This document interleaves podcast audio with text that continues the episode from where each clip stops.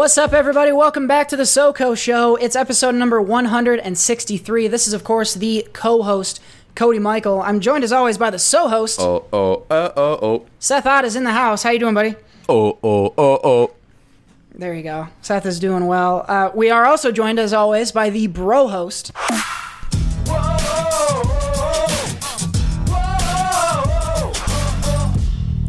Jared Buckendahl. JB, how's it going? Oh, it's it's going it's going good. I'm a little a little hungover from partying last night. Oh yeah, you did a little. You got a little rowdy last night. What were you? Uh, were you doing a little drinking game for the debate? Is that what got you? I was, yeah, yeah. We uh we I had a couple people over, you know, sticking to that ten person uh, uh COVID restrictions and whatnot. So we ripped down one of the door frames and made a beer pong table out of it. Nice. That's what I'm fucking talking about. It, the only, probably the only way one could enjoy the debate. Um, so I'm glad that uh, glad that you were able to partake in some beer pongery. Did you win in your beer pong games? Um, well, it was just me actually. Um, so yes, Nice. it was. Even You know better. that you know that scene from uh Forrest Gump where he's just playing uh, ping pong with himself. That that was basically Absolutely. me. I prefer my favorite know- ping. My favorite ping pong scene in a movie is um, in the Longest Yard remake with the the giant man. Um, when, when they're playing ping pong with Adam Sandler. Is that Khali that's Yeah. doing it? Mm-hmm. Yeah, I've seen Yeah. that guy in person Oh. before. He's That guy's a monster. Holy Did. Oh, you he's climb now. him? He's he's a Yeah. monster. I actually, um, I had third row seats when I saw him, and so I actually just kind of reached my arm out, um, and he was able to, re- like, it was right there in front of me in the front row. He lifted me in the ring. I had the best seats. So are you in the canon of WWE essentially? Actually, Code and I have been on. We were on Monday Night Raw once. From be- we were in like the front row aisle, and we were on Monday Night Raw a whole bunch. Yeah, I got a dap from Sting and from John Yep. Cena. It That a was good day. awesome. It was a good day. Um, my favorite ping pong. Uh, I think. Uh, what was the name Ping of that pong movie playa? with Christopher Walken when Balls they of went Fury. To There you go. Balls of Fury. Yeah. Yeah. That, uh, I, I didn't see that movie until years later, and I actually did think it was pretty funny. I know it's not a great movie, but like I actually enjoyed it. I thought it was fun. It reminded me of Mortal Kombat. But with ping pong. Yeah, exactly. oh, that shit was funny. Man. Well, um, like we said, if you watched the debate last night and you haven't gotten your fill of three adult men yelling stupid shit at each other, uh, you're in the right place because we have another episode of the SoCo show coming down the pipe at you. And uh, we got a lot of fun stuff that we're going to talk about. We got a couple bits of movie news and a bunch of reviews, as per usual. Um, but before we do jump into anything further, uh, we got a little bit. We're gonna we're gonna try to preview something of a little bit of a new segment that we're gonna try to introduce. Seth, why don't you give us the background on how how this came together here? Yeah, so I um in in a moment of inspiration, I tweeted out uh, something on the the Twitter page because I have unlimited power on that page, so I can do what I want. And uh, Dang man, calm your jets. and so I t- I sent out a tweet. And two, here we go. So I said um, you can go to, go to the the Twitter account at SoCo Show Pod um, and go ahead and leave a reply here because what we needed to do is the tweet is. Hey, you, trying something new here, even if you don't listen to the podcast, which, let's be honest, almost all of you don't, can you please leave a question of any kind? So, this is clear to the Twitter account because we have way more people who uh, follow that than listen to us. Um, and uh, so the question can be any any topic uh, except for offensive things, obviously. So that's what we're looking to do. Is anyone, if you listen to the show, if you don't, get your friends, get your parents, get your grandmas, get your grandpas, get your dogs, get your cats, all of them. Send questions. Um, put it right in the in the thread. I don't care who does it. Don't even have to listen to the show- show. Just make up a question. It, do you like chunky, peanut butter, or creamy? Like anything. Could be anything at all. And I want to read one every week if we get enough. Obviously, this might only last one week, probably. But um, if we, if Wouldn't we be the first time one of our segments only lasted one week. yeah. Um, if not, then I'm bringing back Rip Torn or Dirty Porn. Damn it. Um, Oh, those are the stakes, America. get on, get on the tweets at SoCo Show Pod because I really don't want to bring that shit back. So ask us some questions. or we can do Rip Porn and t- Rip Porn. Rip porn. Rip Torn and Types of Corn. We can do that one too. I like that. or Types of Corn and Dirty Porn. Creamy. Oh, Oh no! Let's, let's hope we don't. That's nasty. Let's hope we don't have to. Just America, send us questions. Um, that's that's what we need, so we can avoid that shit. Holy cow! But we are. I sent it out about an hour before the show started. We already have a submission. It's and it's from someone um, who is is uh, very close to Jared. Um, they know each other very well. Uh, it's at damn Gina. Um, I don't know who that Wait. is. How how close are you to her? she he, she was on his podcast. Yeah. Oh yeah, I'll give you that. Yeah. one. Yeah. Um, very You're, funny. You're a lucky very- man to have had her on the podcast. She's pretty hot. Uh, editor, cut that out. We don't we, we don't need brownie points for Cody. Cut that out, editor. Yeah, cut it out. Remember when we used to do the she can get it horn? Remember that when that's what the horn was for? this I, I don't know who this is, but the the Twitter handle sounds hot, so I, I think she can get it. And sorry, I got I gotta do the, the Twitter account correct. It's damn the D A A A M N underscore looks like two underscores and Gina G I N A. So go go give her a follow. We'll get we'll shout out. We'll say go follow if uh, they submit a question. So you get a free follow from some people, including us. There you go. Um, but her question, Gina Marie Christopher's question, is at Jamie Lynn Spears or at Ashlee Simpson. She added them. both. Oh, she, she's she's she's been listening to the show. Um, I, get, I, I think what's what's. Ooh, ooh, ooh, I think what's going to be interesting here is Jared is going to have to submit a tie, Tie break. vote Yep. here. Yep. because I'm going to select Jamie Lynn Spears emphatically, and I and I think anyone who's listened to the show knows what Seth is going to say.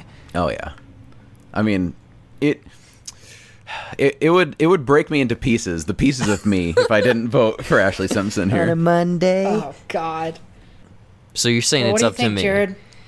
Are we, are you thinking? Uh, what do you think? I, here, here's what I want to say uh, about this whole thing: is that, um, well, you know what? Never mind. I was what I was gonna say is Ashlee Simpson's only famous because of her older sister, but Hey, even more so, fucking Jamie Lynn Spears, damn Well, she had what Zoey 101, right? Yeah, yeah, at least mine had her own show. Well, never Well, mind. yep, she Um, had her show. Ashley too. Simpson was It's on multiple really a- shows.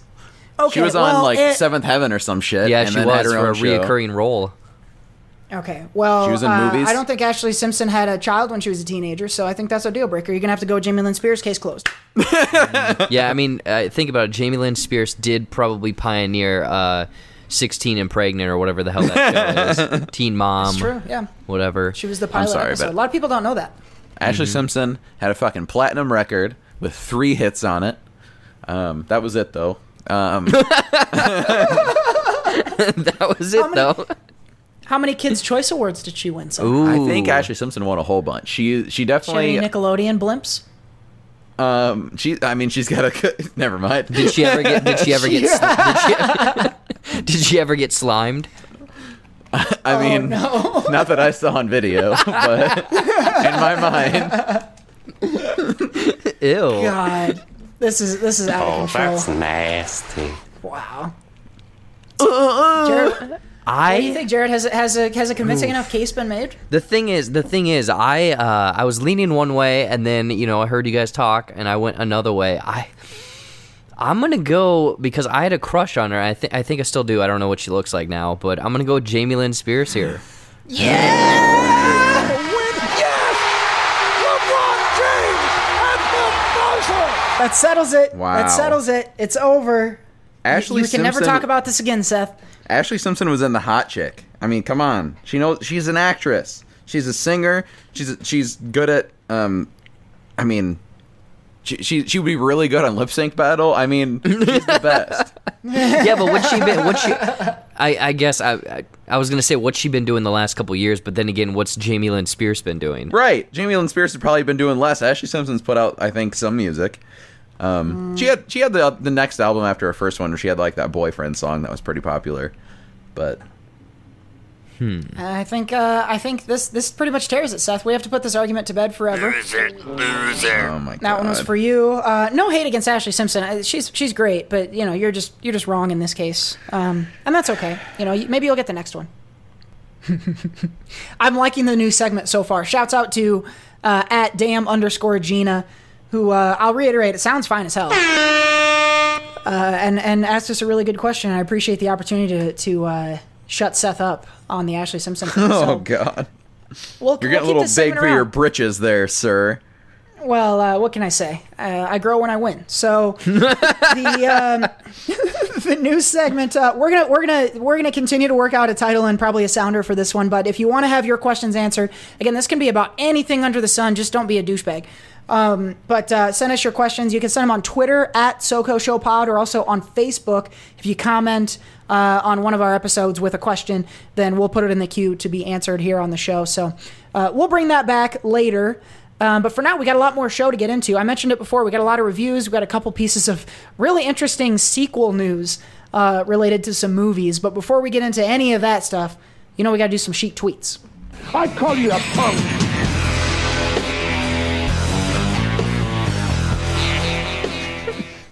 I got one and then a bonus one um, that'll relate to that last segment. But uh, here's the first one. Hello, m- me cookie monster. Who the fuck stole the cookie from the cookie jar, Bubba?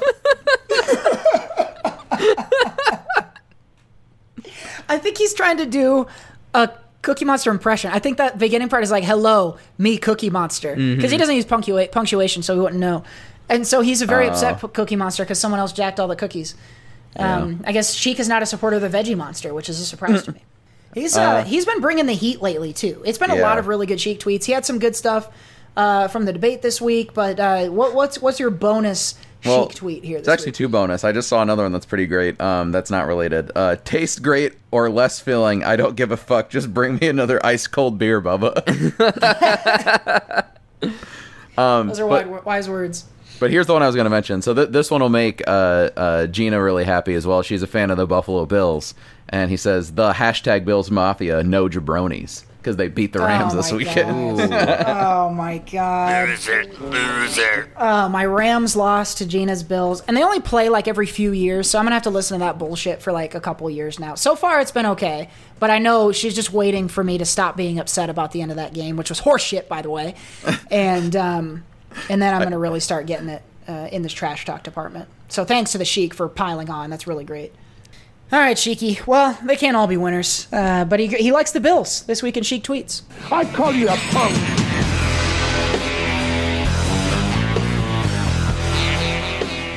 All right, let's shout out our sponsors. First of all, audibletrial.com slash SoCo. There you go. Uh, Mathis Designs. Head over to mathisdesigns.com for your stationery, graphic design needs, or to commission a new piece from our friend Steph. Peace. there you go. Uh, cornfed and wed. Don't forget to check out Mike's Wood on etsy.com slash shop slash cornfed and wed if you want to get your wood worked. oh, Mike. There we go.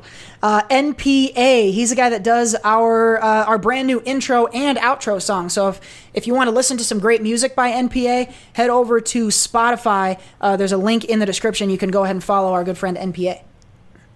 Did we have one for that? I don't know. You're you're the this is your job. I thought Jared had one. I can't remember now. Waka waka. I like Waka Waka. Uh, if if if you're not getting enough NPA on Spotify, uh, Nolan is also partnering with our very own Jared Buckendahl. At Jared Buckendahl. uh, for Room 56 Studios. So for a- any entertainment, uh, audio, visual, editing, anything under the sun, hit up Room 56 Studios for assistance with that. Oh, you know what? I got one for this one. Uh, here we go. Uh, hit up Room 56 Studios for that. What? There we go. Wasn't cut that actually from last it? week. Wasn't yeah, that it, it? was. I, I forgot about it. I put it on the board and forgot about it. That's that's, That's actually it. what it was. What? And I don't even have to say anything. That's awesome. Also, cannot forget to shout out uh, our anchor wankers. Wank. Um, and we have some we have some new anchor wankers this week. You got some let me pull alcohol? Ooh, so yeah. uh, I'm not gonna do. So I decide. I made an executive decision. I'm not gonna do a shot this week um, for the new anchor wankers. I'm gonna save all anchor wanker shots for the live shows. Ah, okay. And so Uh, I'm going to give a shout out to our brand new uh, anchor wankers. So uh, Tyler Vandenhole, who we added last week, shouts out to you again, Tyler. Um, but two new wankers this week. First of all, uh, Tom Martin, uh, friend of the show. He's, he's Ooh, a good, nice. good buddy of ours. Uh, very pleasant individual. Perhaps our most pleasant wanker so far. Uh, and then also, very here's a big surprise, guys. Uh, one of our new contributors, the Iron Sheik.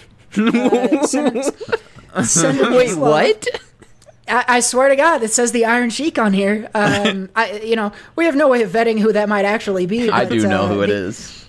The but the Iron Sheik joining us as an anchor wanker. So thank you to both Tom and the Iron Sheik for joining us and supporting the show. And uh, we will have shots. I will have shots in your honor on the upcoming live show, uh, which is going to be streamed on the YouTubes At Jared Buckendahl. and that's going to come at you live on October 28th. It's a Wednesday night at 8 p.m. Central Time, so don't miss us there. Uh, four weeks from, uh, well, almost four weeks from the release of this podcast. Uh, join us live for shots and for uh, a bunch more stuff over there on the JB channel. Uh, I mentioned um, the way to become an anchor wanker is to uh, head over to our anchor page. Not only can you become a wanker there, but you can also leave us voicemail. And if you do leave us a voicemail, we'll play it on the show, I swear.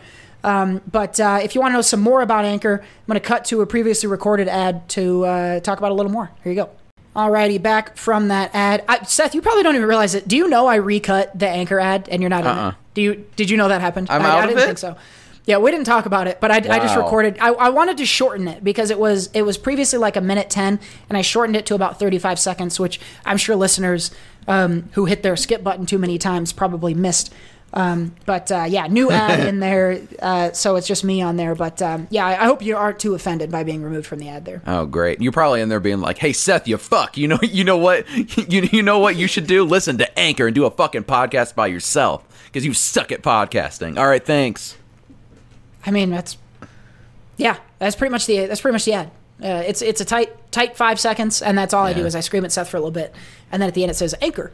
So um, don't forget to head over there. If you're making a podcast yourself, guys, Anchor is the place where we recommend you do it. So make sure you check out Anchor No. as well as all of our other sponsors. Uh, links in the description box so you can get connected. Do it somewhere else. Make a podcast somewhere else. There's all kinds of apps. Don't use Anchor. You, you know what, Seth? You're, you're really getting on my nerves right now. Squirrel nuts! You need to wind it back or you're going to get dealt with here. Wow. oh, my God. Threatened on my Well- own podcast. Exactly. Yeah, you are. You're threatened on the podcast, and uh, I'm calling you out. I'm calling you out. And here's the thing, Seth. If if we're gonna fight, and it sounds like we're going to, uh, I don't think there's any venue on earth that could hold the so-host versus co-host fight. So I think if we are gonna have a boxing match, Yes, we need to go to space. we do it on the International Space Station, and they can film it. Stallone can come up. Maybe he can mentor you, and it can be Rocky Nine or however many fucking Rockies there are now. And uh, I think we got an idea for a movie. This will be good. Uh, Jared, I'm gonna have you as my ring guy. So I don't know what you know about boxing, but you're gonna be in my corner, and and we're gonna take down Seth and Rocky Balboa. It's gonna. Be I just know to uh, have a bucket, a little stool, and a towel. There you go. Yeah, and then uh, and then if if the ref asks if I'm able to continue, lie and say that I am. Uh, that's the only that's the only job that you have in the ring, and then yell something inspirational at me when I'm knocked out because I fucking will be knocked out. Let's let's not dance around that one. Well, That's gonna be Oh, no. me laying on the ground. I don't know why I hit it twice. Honestly, I meant to this one. Yeah. So anyway, uh, keep an eye out for the intergalactic boxing match between Seth and I. I don't even remember why now. Here's the thing though: is like it's a little bit more of an even playing field because there's no gravity. So It's a good If you- point. Are you trying made- to say that uh, his theme song that he's going to come out to is going to be John Mayer and they can't play it, or what? You know what we need to do is have someone. So we do it in space. We're in space station. There's no gravity. We just have someone, or I get a machine. But I, I, I personally like having like our, our ring partner just spin us, and then we just hold our arms out, and it's like fucking the the battle top sort of those things were, and we're just Oh. like, Like Beyblades. Yeah, Yeah. Beyblades. Dude, I That's- was the that's- fucking king of some Beyblades. That's awesome. Mm, they spin us up real fast and then push us towards each other, and then that's that's how we fight. I want to do that. I think it's worth doing. Let me ask you this, Seth: Is it is it okay to kick? Like, I, I know we're talking about a boxing match, but I, I prefer a kickboxing match because I really like feet. and I just think it'd be fun to. I'm on a roll today, guys. I don't I don't know what's going on, but um, I'm just saying I think we should do kickboxing instead, and then you can still do the spinny spinny top thing. It would it would be just be wild. it'd just be us like on uh, Scary Movie three when that guy is in the chair upside down going. Blah, blah, blah, blah. They'd just be throwing up everywhere. Yeah, don't forget that bucket, Jared. We're gonna we're gonna need it for sure. J bucket. Um, Gosh, we we're uh, I don't even know how we got. This might there. be I the guess it was best show fault. ever. It may, it may be. I, I was just trying to get to Sophia. Yes, we need to go to space. And this is what happens. This is what happens, Cody, when you stretch for a sounder. Um, let's bring it back in here. We got some movie news to talk about, so let's jump into that now. Quiet on the set. Can we please have quiet on the set? Movies. Movie. All right, guys. So interesting news this week. We got um, we got word about a couple of sequels that uh, I think for a lot of people were both surprises, and I want to start with uh, I think the bigger piece of news here, um, the one I'm more interested in, Borat 2, a sequel nice. to 2000, I think 2006's yeah 2006's Borat, Sacha Baron Cohen. Uh, it, I'm sure if you're listening to this show, you're aware of Borat. I don't need to explain to you what it is. A sequel. Now, this is interesting because there was a lot of news that kind of leaked and snuck out about how um, Sacha Baron Cohen, Cohen was spotted around Los Angeles over the last few months, Yeah. and he was in Borat costume, and so people started speculating, like, what is he doing? Is he doing s- some sort of promo, or is he actually going to be doing Borat 2? And we've now heard officially that Borat 2 is coming soon. Um, so the first movie was called Borat Cultural Learnings of America for Make Benefit Glorious Nation of Kazakhstan, which is an incredible title. Almost as good as uh, the Fabulous Emancipation of Harley Quinn or whatever the fuck that was called. Um, but uh, the sequel, I think, even improves upon the title. Uh, this is Borat, gift of pornographic monkey to Vice Premier Mikhail Pence to make benefit recently diminished nation of Kazakhstan. so it sounds like he's uh, he's he's if if you take the title's word for it, um, it's a gift to to Mike Pence. Uh, is going to be Borat too. I am um, I'm incredibly excited about this. We we've heard also this week that this is has been purchased by um, I think Amazon. Yep. And is going to be coming out. Someone help me with the date. Is it October? October 23rd, I believe. Yeah, October 23rd. So a couple weeks before the U.S. election, and you know he's going to have a lot to say about Trump and the election and everything else going on politically lately. Um, I'm really excited for this because I was young. Like we were talking about this before the show started. We were 15, like 14, 16, 15, yeah. yeah, when this came out, and it, it hit us on that level of being so silly and stupid, and there's like fart jokes and uh, dick jokes and all that. And and now though, what I've come to realize over the last 14, 15 years is that Sacha Baron Cohen's actually like a really smart guy, and Yeah. there's a lot of like really intelligent satire here. And so I'm really excited for this because I want to see his take on things and what messages he gets across because he has a creative way of, of doing that. So I'm really excited for this. I'm interested to hear uh, what do you guys think of this? Seth, are you cranked up for Borat too? Fuck yeah, I'm super pumped for it. I've gotten more and more pumped o- for it like over the last couple days since they announced it. Um, I, I'm actually gonna go back and watch the the original soon, um, just to see how dumb it is. but also because like I'm, I do think that also makes like political points too. But I think this yeah. one is gonna make it's gonna be all political. I think. Um, yeah, they mentioned that. So he'd been uh, filming this secretly for months before the pandemic started, and then um, they were like the first to come back, like one of the first movies to come back after. And so yeah, that's how people saw him going around um, L.A. and stuff. So that's pretty cool. Um, I, I'm I'm really excited for it. I I've always liked Borat. Um, even like he's done like um, appearances on like late. I think Kimmel. He used to do Kimmel s- stuff here and there, where he would dress up as Borat again and go out and interview people and mostly political and things like that. So um, anytime he's done like little spots like that or um, you know dress up as the character again, I've always enjoyed it. So I'm really excited for it, and uh, especially right now, it's like this is a time more now than ever. I've been more involved in politics and learning more about it and stuff over the last six months to a year, and I think that now I'll I'll understand a lot of this stuff even more, which will be, and that's what I'm excited to go back and check out the original too. Is I want to see how much I know more and understand more now, and like not just think the the stupid like them running around naked is hilarious, but like all the commentary and the and uh, you know like in jokes with with politics and stuff that that I'm excited to like even just the theme song like i, I the I, they're the the kazakhstan national anthem that the one that they made up for the for the movie even that has like in the lyrics has some pretty like dumb stuff but also some like like political commentary in it too so it's it, i don't know it's pretty mm-hmm. pretty funny i'm excited to check it out Jared, what are you thinking? In, in this crazy ass election season, is Borat the hero we need right now? to make sense of it right?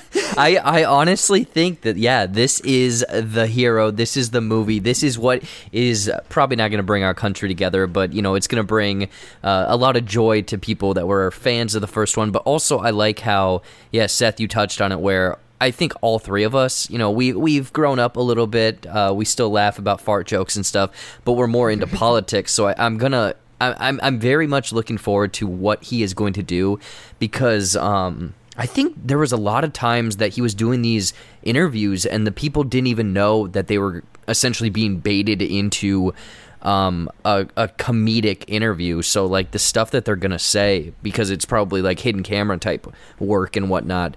Um, I was I, I will say I'm, I'm I'm curious to go back to the first one to see if it kind of holds up and what I remember. I mean, it's it's the pen the pen is not black like that scene or whatever. Um, my wife, very nice. Like there's it's such a quotable movie that I don't think I ever watched like a lot. I think I've only probably watched it three times. Yeah. I, I I'm almost certain I've only seen it the one time, so I'm excited. I am I'm also I'm also going to go back to this. What I'm interested in, um, and I want to get your guys' thoughts on this too. The first one, you could make jokes in 2006 you can't make now. Yes. And uh, he didn't shy, and even then, stuff that was controversial, he didn't shy away from. And actually, one of, one of my favorite jokes that I laughed at really hard back then um, is he um, he is talking to a guy, and he asks him what's his job, and he says he is is a Texan guy, and he goes, "I'm retired." And uh, and Borat goes, "Oh, you're a retard," and and that's I, I don't like use that word lightly. I'm just quoting the the joke, but at the time, that was the funniest fucking joke I had ever heard in my life. And now you couldn't really make that joke in 2020. And so I'm interested I'm interested to see if he will still try to push the envelope there, or if he's going to try I- to reel back some of that in an effort to not uh, ostracize himself. Do you think he's going to really try to go for those blows like that, or do you think I- he's going to have evolved the character? I think that the, I think he can still. I mean, I don't know. if Ken is. I mean, that's all pretty subjective, but I think that he's not. He wouldn't catch a lot of flack for it. Not a ton of flack for it now, or even looking back, because it's a. I mean, it's a character, and part of that character is that he doesn't. And obviously, he knows what that means, right? Like you know, as mm-hmm. Sacha Baron Cohen, he knows. But part of the whole joke and ex- the thing of it is not just that he's a character, but how the other person reacts. Mm-hmm. And that's the big part of it is getting reactions out of people. He said they said too in this one. He he fucking in the first one and this one filming, he was in danger a whole bunch because Yep. of how people react to him and want to harm him. So I think that that's part of it is like he's getting a reaction out of people. Like that person who is the Texan guy would probably be like get offended and like in terms of just like I'm not that in terms of like a personal attack. Not that he used the word but being like thinking that's like a bad you know like that's that's a mm-hmm. terrible thing that you just called me. So like that's the I think that's the that's where he can do that. And that where I also think that and again not can I don't know who can do what anymore. And like what what that even means that's all so like deeper than this conversation um but like with um even just laughing at it now it's like that that that's more of why I'm laughing is because of that that situation. Not like not thinking that's a funny thing to say, but more of the situation is is kind of funny that it's put in and thinking back to that movie how he was doing that a whole bunch and like he's pushing the envelope because that's what the whole point of the thing is, you know, to see how people how real people react to him. Yeah. And he's been doing this not only with Borat, but with other characters too. So I think it's reasonable to suggest that he's going to continue to do so. Jared, have you been uh, outside of Borat? Have you seen like The Dictator, Ali G, um, Bruno, any of his other stuff? What do you think of his work outside of Borat? Um, the Dictator and Bruno were ones that I think I've only seen bits and pieces of, but the Ali G Indahouse, uh, I have no idea who or how, what, what, what one of my friends had that, but we watched that a lot. Um, I couldn't quote anything from it like like Borat, but it's one of those that that was the character that we we grew up on because wasn't that Ali G character wasn't he part of a different show and then it Well, he had his spun own off? show, Okay, too. that's what it was. It was Yeah, it was an HBO show, show. and then they made the movie. It's like an HBO or mm-hmm. Showtime show. Yeah, that was kind of the first of his series of crazy ass characters. And But I, I think I, I never watched Ali G, and I, I I don't think I may have seen Bruno. I can't remember, but I saw The Dictator, and I laughed my head off at The Dictator. that shit was funny. yeah, I think Uh, I saw the dictator. I don't know if I saw Bruno, but I saw the dictator too. I can't remember. Is that the first one after Borat, or was Bruno the first one after Borat? I think Bruno was before Dictator. Yeah, I want to Okay. say so too because I feel like the dictator was what 2013 or something. Maybe.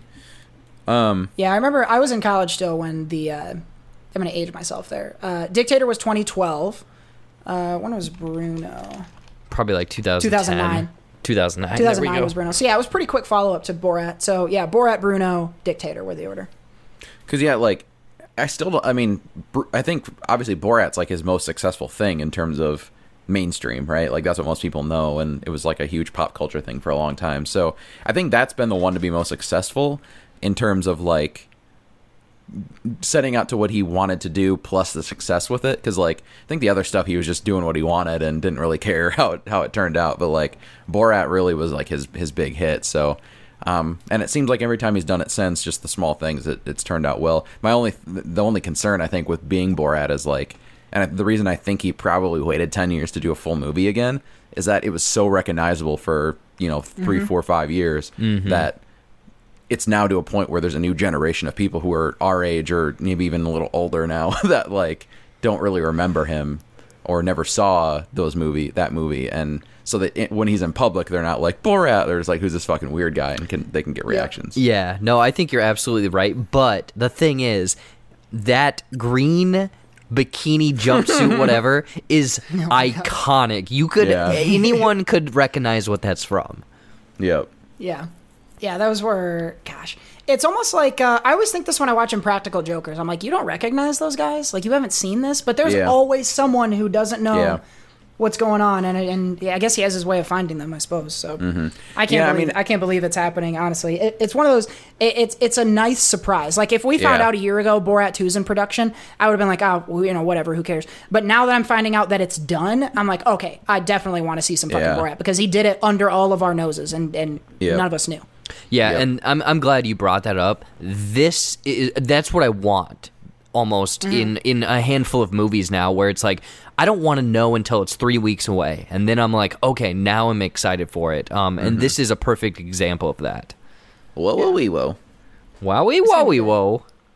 We got uh, three excited people for Borat 2, and I, I want to turn to another sequel here. And, and Jared, you covered this uh, last night on J Buck Live, so I, I want to go to you for this um, because I missed last night's show. But um, this this other sequel that we heard announced this week, I have no fucking clue why. Uh, can you shed some light on this one? Yeah, so essentially it House came out House Bunny too Yeah, yes, House Bunny 2. uh, what, what's the subtitle though? Still hopping. there we go. you got it Uh, so this is a sequel. Disney uh, came out yesterday and announced that uh, they are making a sequel to their hit 2019 live-action computer-generated Lion King movie, and the director that is set in charge of this is going to be Barry Jenkins, who, if you are familiar with his work, he did Moonlight from what 2016, and then also If Beale Street Could Talk. that movie's dope I, I'm curious on how what they're going to do with this because I know that there are the uh, cartoon sequels that were kind of straight to VHS, DVD, and whatnot. Lion this King movie, one and a half. yeah, like Lion King one and a half, Simba's Pride, and then I think there was one other one. Um, they they announced that that is not the way or they are going. They are going almost an original route where it's going to essentially follow the progression of Godfather 2, where I guess it sh- uh, is like a prequel, but also following a storyline as well, where it's going to jump back in time to show Mufasa, Scar, and kind of how they got to where they were, I guess, but also continue the story moving forward. So I don't know. Does any of that jump out at you? I guess my thing is like, why, who, what? Um, obviously, it's money because the first one made 1.6 billion dollars. Fuck. Um, I now So that I I hated this. I, I think Seth and I are on the same page. I hated this idea when I saw the headline, but the way Yeah. you just described it, if they go Godfather two on this, and it's and I, I knew already that was Barry Jenkins, but if they handle this the right way and they use that. I'm cranked for that. Like, I'm mm-hmm. not even just interested. Like, I want this badly. This sounds really interesting to me, the way you just described it. Which, you know, take into account, folks, this is Jared who describes everything in a way that sounds interesting, even even horseshit. So, Well, um, if, I but if guess- that's how they're going, I'm in. I I've never seen Godfather Part Two, so I don't know. I, I'm assuming like in my mind I can figure out what they're how they're gonna go about it and whatnot. I guess the one thing that I said last night on the show, um, and it sounds like you guys are maybe a little bit more jazzed than me, but I kind of do want to know. What happened? What caused the rift between Scar and Mufasa? Yeah. That, that's one thing that I'm very interested in. Fuck yeah! Now I'm way into this now. like, Right? I, Barry I'm as Jenkins. surprised as you. Barry Jenkins is a dope ass director. Um, I hope they keep all the cast involved. I like the cast. Mm-hmm. Um, yeah, and that story, like that's I've never thought. I I mean, how many times have we all seen the fucking Lion King and have never thought of that before? Of like Mm-hmm. the past with that. We're- The only thing we're fucking focused on is that contained story because, like, th- yeah, those other Lion King movies suck. Um, but uh, um, that sounds really interesting because then, yeah, you get to still keep Mufasa and, and all that stuff. You get Scar. Um, plus, you, yeah, if you progress, progress the story a little bit too, then you can still get Timon and Pumbaa and all that in there. Um, yeah, that's that's really interesting. Now I it know that one it- one. Go ahead, Cody. I was just gonna say, it seems like this they could take this a lot more seriously because they don't need to just copy what's already been done. So I, I doubt that they'll do it too much, but they could adultify this a little bit and um, and get a little bit away from the cartoony silliness of it, which I think was part of what hampered the first movie. Is that they wanted it to look like realistic and dramatic, but it was everything that was going on was so dumb and cartoony. It was kind of a tough thing to reconcile. So if they steer more toward dramatic here and have a more interesting and deep story or two stories that are running parallel, this could actually be like a an actual good movie, not even just a mm-hmm. I can't wait to sing the songs again. Mm-hmm. Mm-hmm. you almost kind of just persuaded me a little bit as well right there because I guess I'm thinking is I, uh, one of the biggest criticisms was the fact that these animals were emotionless and whatnot. But if they're taking it almost more of that dramatic route, that could benefit it. I guess. I mean, that's the one thing that I'm kind of not looking forward to is. Okay, it's these lions going and doing this stuff. The story now that you guys have kind of talked it through, it, it's appealed me a little bit more. But I'm just kind of like, I don't know. I, I hope I can be more connected to these essentially just animals than I was on the t- 2019 version. Yeah, that yeah, sounds, there's a lot I mean, of. You'll hear people online talk about how The Lion King is essentially Hamlet, and I think in that context it makes a lot of sense. And and you know you're talking about uh, as as Scar says, we're talking kings and successions, and all of that uh, is an interesting world to be in. And so, like, you take the lions out of it, it's just, it's like a political drama potentially um, set in two different time periods about these rulers who we know and love. So, I there's a lot to like. Uh, we might also be being naive and overly optimistic, and it may end up just being a bunch of songs for kids with some fart jokes from Timon and Pumbaa. Like, it, it could go really hard in either direction. But I, I hope it's that way. I hope they take it seriously I- and.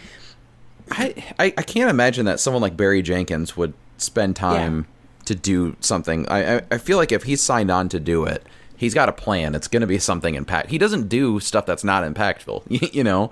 So mm-hmm. I, I I feel like this this has got to be.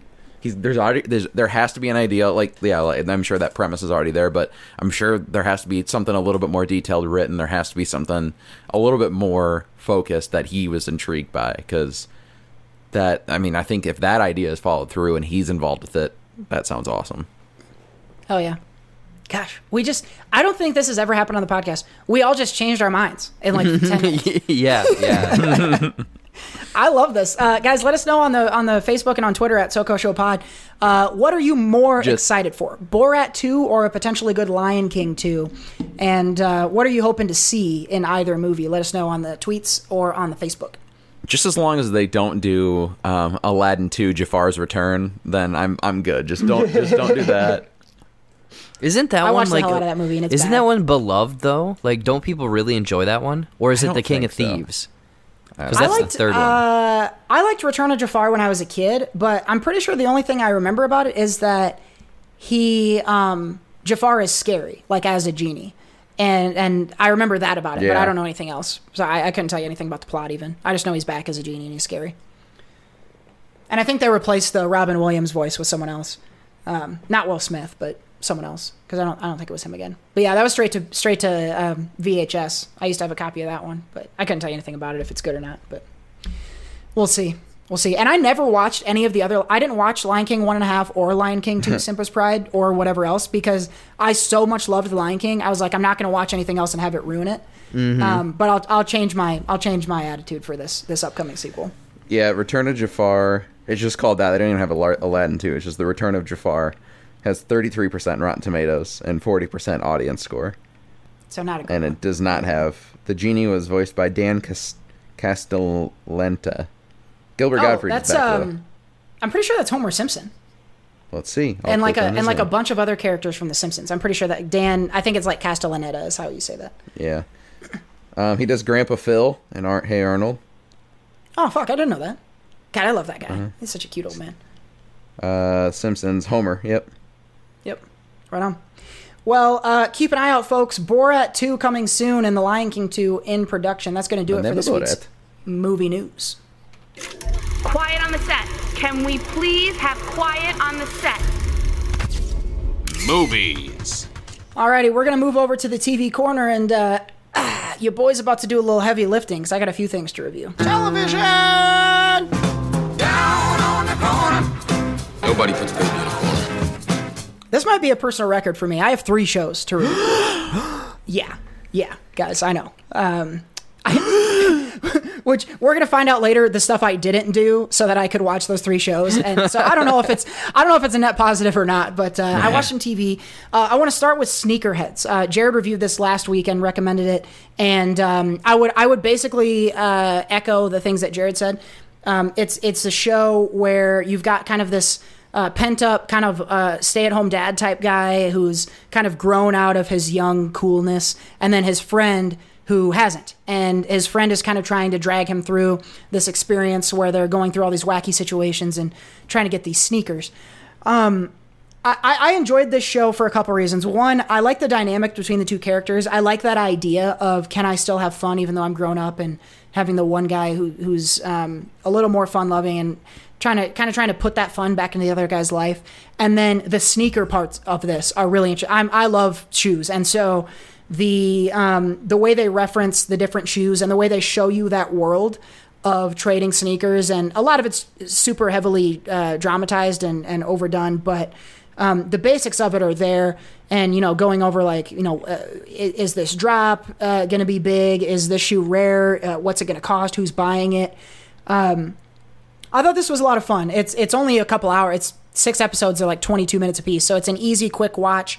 The thing that I would say I didn't like about this show is the the way that they get drama in this show is the more fun guy just always makes the wrong fucking stupid decision and I know that you need drama in the show, but anytime there's a character like that in a show, it really frustrates me because I'm like, why would you do? It's kind of like watching Uncut Gems at times when and and I think it's done better, obviously, in Uncut Gems, but where it's like in the scenes in Uncut Gems where you're like. Uh, where you're like, okay, th- like this looks good, and then he fucks it up so hard again, and you're like, why would you even do that? You had this, and now you're fucking it up to do this. Um, that was a little more frustrating for me than I like. I, I watched most of this on a plane, and I was like, "Are you kidding me? Why would you?" And so, other than that, which again, I understand the need for drama, but that grated me a little bit.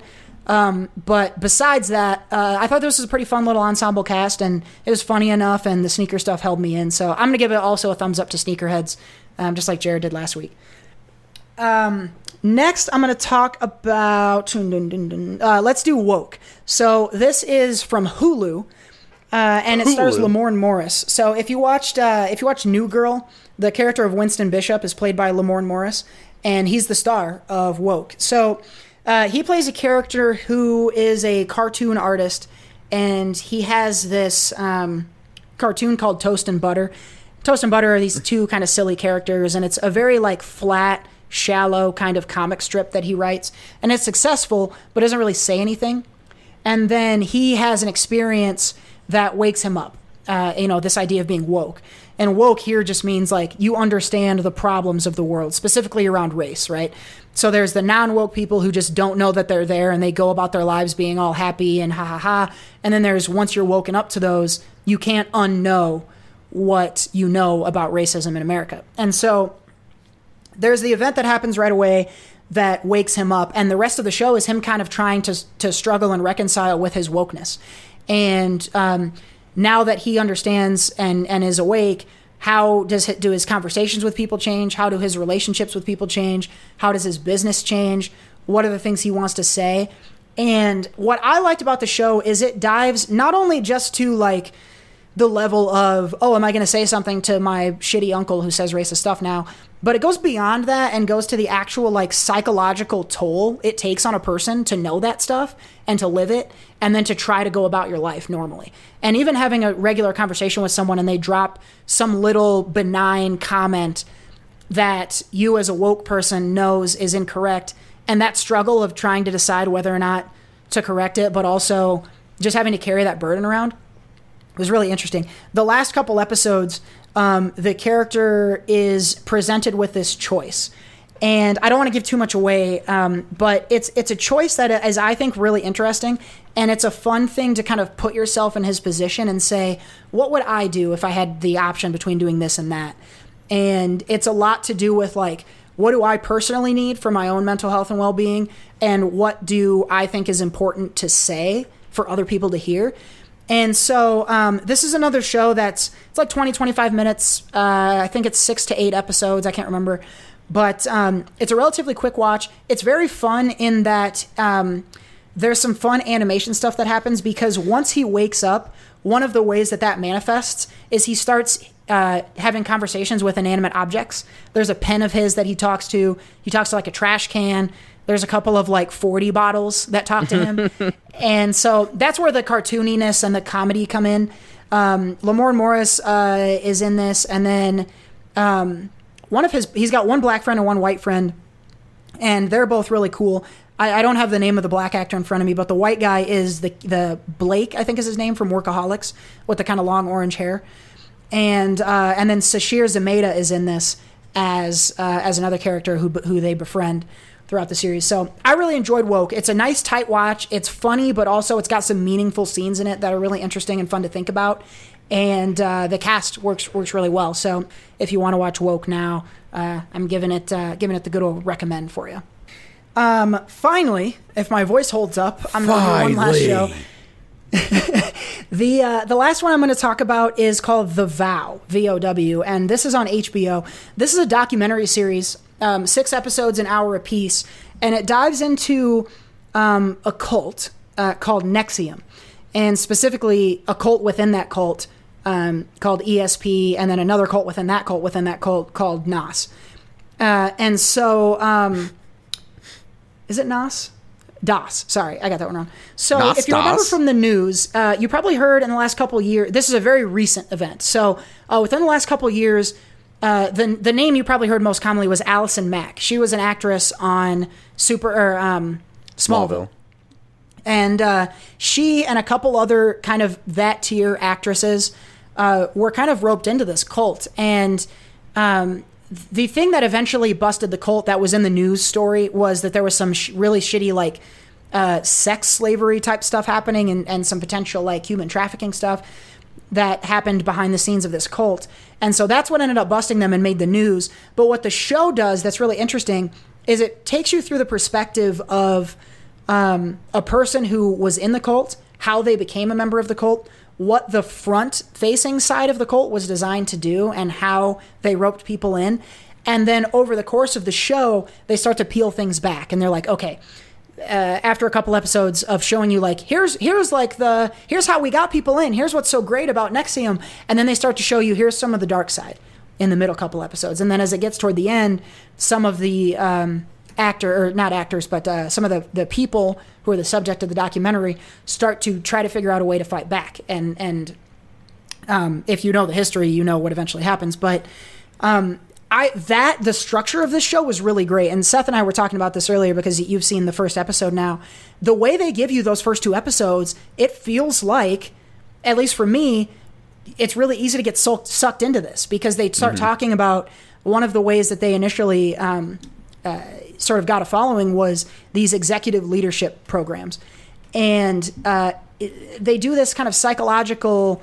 Uh, experimentation with people that helps them like unlock their emotions and improve upon their relationships with people and all of that is is real to some extent i put in air quotes real Um, and when you just hear it from their perspective, you're like, oh, this sounds actually great. Like, this sounds like something I could have potentially fallen victim to.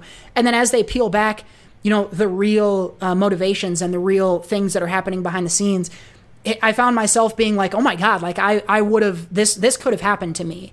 And I thought that was the fascinating thing um, about the vow, the way that it was presented. And, and you're the entire way through. What's interesting is part of the cult was to film everything. It was like one of the things they wanted to do. And so there is a shitload of like firsthand interviews and recorded conversations and uh, camera footage. And it's not even like shitty, sneaky, hidden camera footage. Just like they're telling you straight to the camera, like what, uh, obviously with, you know, with some tongue in cheekness to it, um, what they're doing. And it's really cool. I've never seen a documentary that has this much firsthand, uh, firsthand knowledge and first, firsthand, uh, information and, su- and supportive documentation.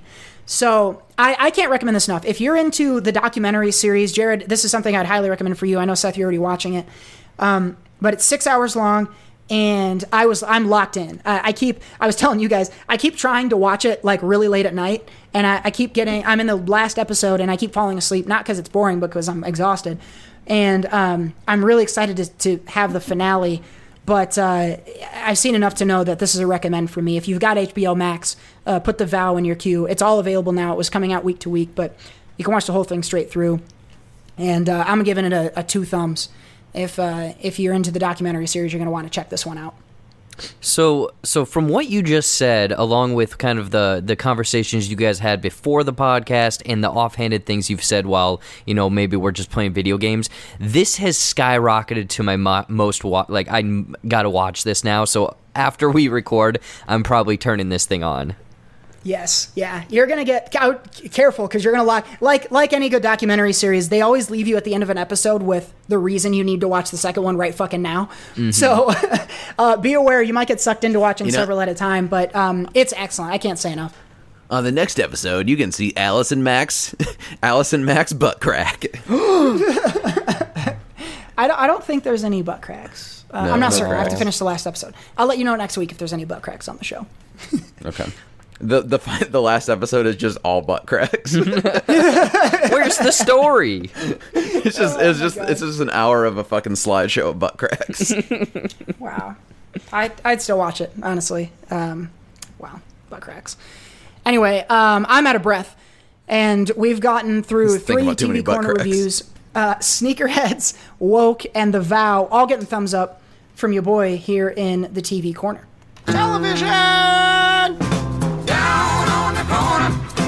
Nobody puts baby in a corner. Gosh. Um, all right, moving forward, we're going to switch from TV over to the movie side of things. And uh, we're going to start with uh, our retooled edition uh, from last week of We Missed the Boat. Oh! I'm on a boat and. You're gonna need a bigger boat. Okay, It so was funny. I. uh, when, when I when I saw Jaws when I saw Jaws last week, um, when that I mean I've heard that a billion times. No, we're gonna need a bigger boat. So it was just funny, like that, and like when I hear the Miz's theme song, the wrestler for when with that with that sounder too. So it was just funny, like oh I've heard that a billion times. Isn't it weird? And like you forget, you forget that it's there. Mm-hmm. Uh, like the one more time, uh, Jared was putting together an overlay for the live show, and we were like, "What should we have for one more time?" And and Jared suggested Daft Punk, and it took me like a second and a half. What did I say? One more time. Yeah, yeah. So the Daft Punk "One More Time" song is in the sounder, and I had forgotten that. Uh, and it's it's weird how you forget. We've heard the sounder so many times, and then you hear a noise from it out in the wild, and you're like, "Oh, I know that. Why?" Um, it always takes me a little bit longer than I feel like it should to put that together. Yeah, that usually Um, happens with the Pornhub theme.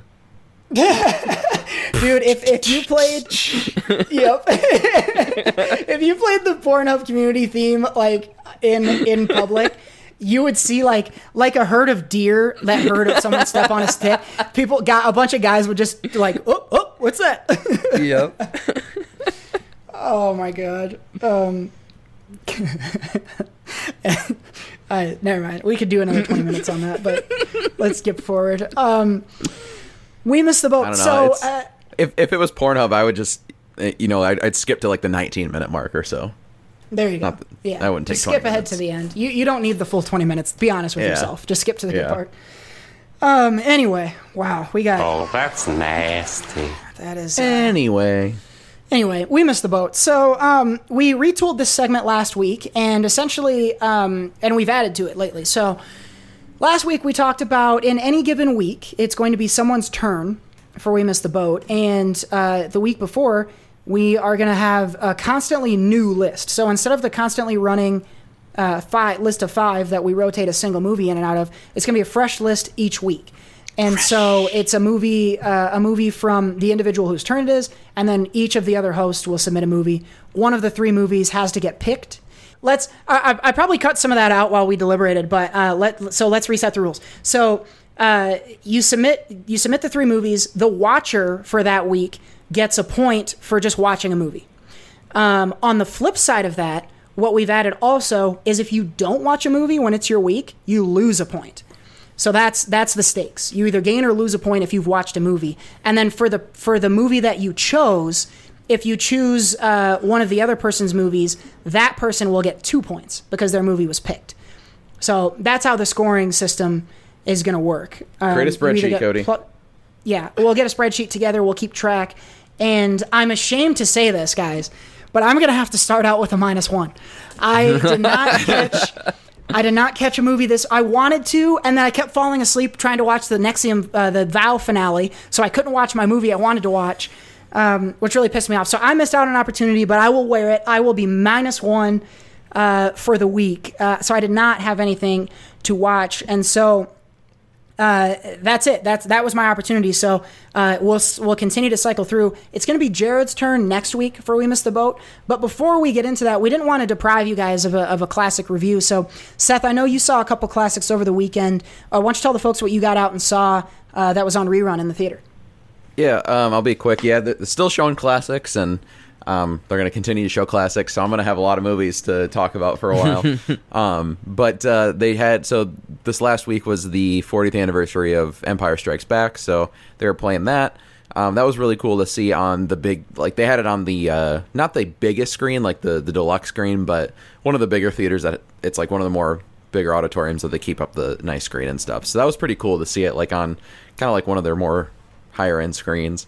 Um, and uh, yeah, it was just cool to see on on on, on the big screen. Um, you know, I've only ever seen the the three um, newer ones um, in the theater, so it's cool to see that on on the big screen. And um, it's interesting to see like what like I couldn't tell what version of the movie they were using in terms of like the effects and stuff because like for the most part it looked like the effects from the 80s when it came out, but at the same time there are some scenes that look like the ships from like the prequels in terms of that CGI.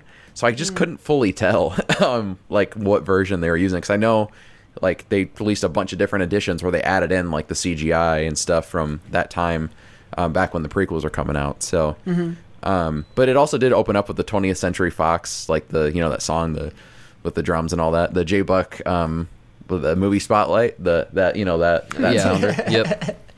Um, but no, it was cool to see. I, I mean, I'd recommend it. I think they're still at least in our theater playing it. So if they're playing it anywhere near um, where you guys are at or anything, it's definitely worth going to. I dig And it. then I, the other I one I wanted wa- to see this. I wanted to see this, but I missed out. I was busy. But uh, I'm jealous that you got to do that. That's fucking cool. Yeah, it's pretty fun. But the one I was even more actually, um, not I, I mean, excited. Yes, I, I mean excited to go to the theater anytime. But like looking forward to and and getting uh, something out of was I watched. Uh, they showed the documentary RBG, uh, which is about Ruth Bader Ginsburg. And I was talking to Jared uh, about this. Um, I was a big fan of the On the Basis of Sex movie, um, which is about her um, very early days uh, as a lawyer and then breaking um, a lot of ground with um, women's rights and being able to work and stuff like that. Um, and so this documentary is a lot about her kind of persona and how she came to be essentially the notorious RBG that they mention a bunch of times in there, but in the movie. But um, it starts off and kind of tells a little bit of her story back then that is covered in more detail in the movie um, on the basis of sex. So it's like a, it actually be a really great double feature in a way because of it touches on that for like 10 minutes or so and then it really gets into more and more of her kind of rising up in her career and then into become a justice and all that and then it went into her like family and her husband like um her husband had early on in his life, and they cover it pretty good in the movie. Um, he had pretty bad cancer for that time in like the 60s, where I think it was like it's either prostate or pancreas, something like that. I can't remember what, what it was, but it's like it was back then, especially like really bad. And um, he was pretty young and then survived it. And so they they talk about how like he because he was a lawyer too. That that's where they met, and he had a lot of promise and stuff. And as soon as he saw her career starting to rise up, like he switched roles and became a stay at home dad, which like no one was doing, and all that stuff. So it touches on a lot of that and like their relationship. And that dude is hilarious. Like they showed a lot of old footage from him of like reunions and different conferences and um, uh, like celebrations they had for uh, Ruth Bader Ginsburg, and he's just out there cracking jokes and and talking about like how how serious she is and how dumb he is, like that type of stuff, like making fun of himself. And um, he he seemed like just a really like awesome dude for someone who like is so serious but was like so important. Like he was the perfect spouse for for her, and uh, yeah, it, it covers a lot of that time time period, and then then it covers like more recent too, where like how she became like a symbol and how cool it was that some like an 80 year old woman became like this huge like pop culture icon and stuff and it was for all the right reasons because she broke so much ground and was always standing up for what was right and all that stuff too and like there's just never i mean from the people who actually you know know what she knew what she did and are educated there's never a bad word about her. Obviously you know the other side of the fucking aisle is is not so nice about the stuff she did which doesn't make any sense but anyway um she you know she she was an awesome person. And then she's a fucking badass. She's in there doing fucking um like push-ups and like lifting weights and doing those bridge things where you're on your forearm. Like she she was awesome. Um and I definitely got like emotional watching it a few times because I mean it's only been like a couple of weeks and there's a lot of stuff in there where it like I mean she makes points about stuff later in her life and it really it, like it and then obviously with the stuff going on in the world right now with um, politics and everything. There's a lot of stuff that that really matters now for what she was talking about. Um, and it it was it was a, like a really strong point that they made throughout the movie in terms of what she stood for but especially right now it hit home. And then obviously just being sad that she had passed away recently and her family's in the movie and a lot of stuff they talk about um, with her being in her old age and what it might be like when she's gone stuff like that. Like there's just a lot of hints to that that stuff. So definitely an emotional movie to see right now for sure but i would recommend it 100% it's i mean i think it was nominated for the oscar that year too. Um, and it it's it's fantastic. I especially right now it's a super important movie to see right now. So if it's playing or obviously you can rent it um, it it's 100% worth watching. You should watch. I um so it was nominated for best uh, documentary that year. I'm not sure who won, Mm-hmm. but I I do know that a song from it Mhm. won uh, best original song that year. yep Uh, but yeah, this is something I haven't seen either of those. And yeah, when she passed, I was like, oh, I got to do a double feature. And so to hear you Yeah. suggest that that's a good idea, maybe I'll try and do that this weekend. That sounds like a lot of fun. Do yeah, if you're doing it, watch the the on the basis of sex first because that's just strictly about her early life, and then the uh, the documentary covers all of it, and especially the stuff that the movie doesn't cover after. Sweet. Well, that's what I'm gonna do then. On the basis of sex and RBG, good double feature if you're in, if you want to get Ginsburned. Um, but Oh, uh, Empire Strikes that- Back. Sorry, and that pay, the Ginsburg that pays off super well in the documentary. um, it's it's they it's great. Nice. It's funny too. Like that she's she's also I mean she's serious, but she's really funny. Um, she she cracks a couple jokes in there. Um, and and yeah, the pop culture stuff is is pretty great too for just any fans of pop culture and all that. How popular she is. Like there's a lot of great stuff in there too. no doubt.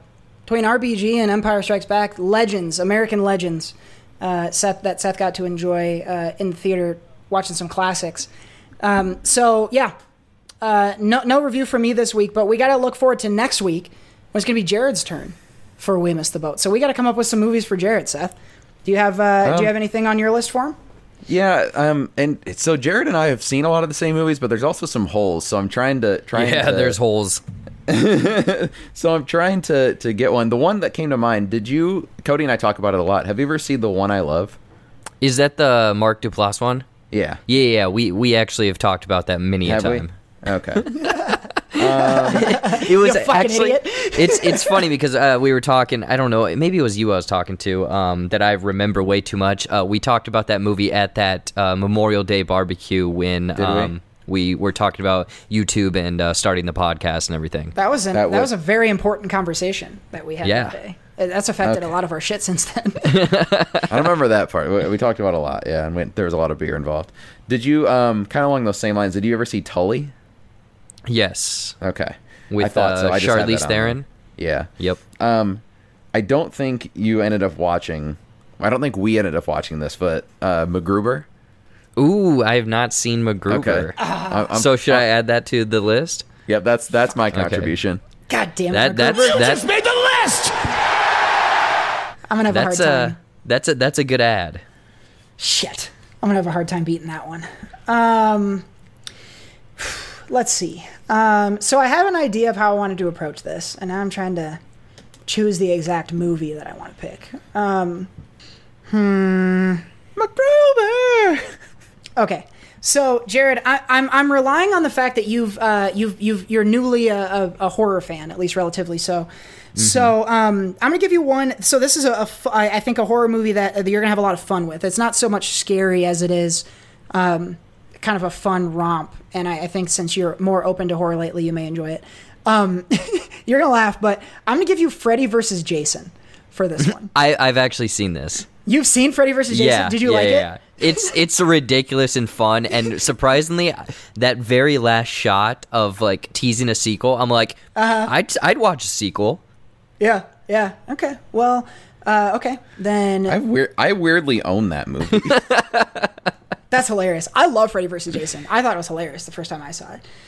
In that case, then, well, let's let's go all the let's get let's crank it way back. Um, have you ever seen you ever seen The Exorcist? I've not. I've seen clips, but I have not seen it.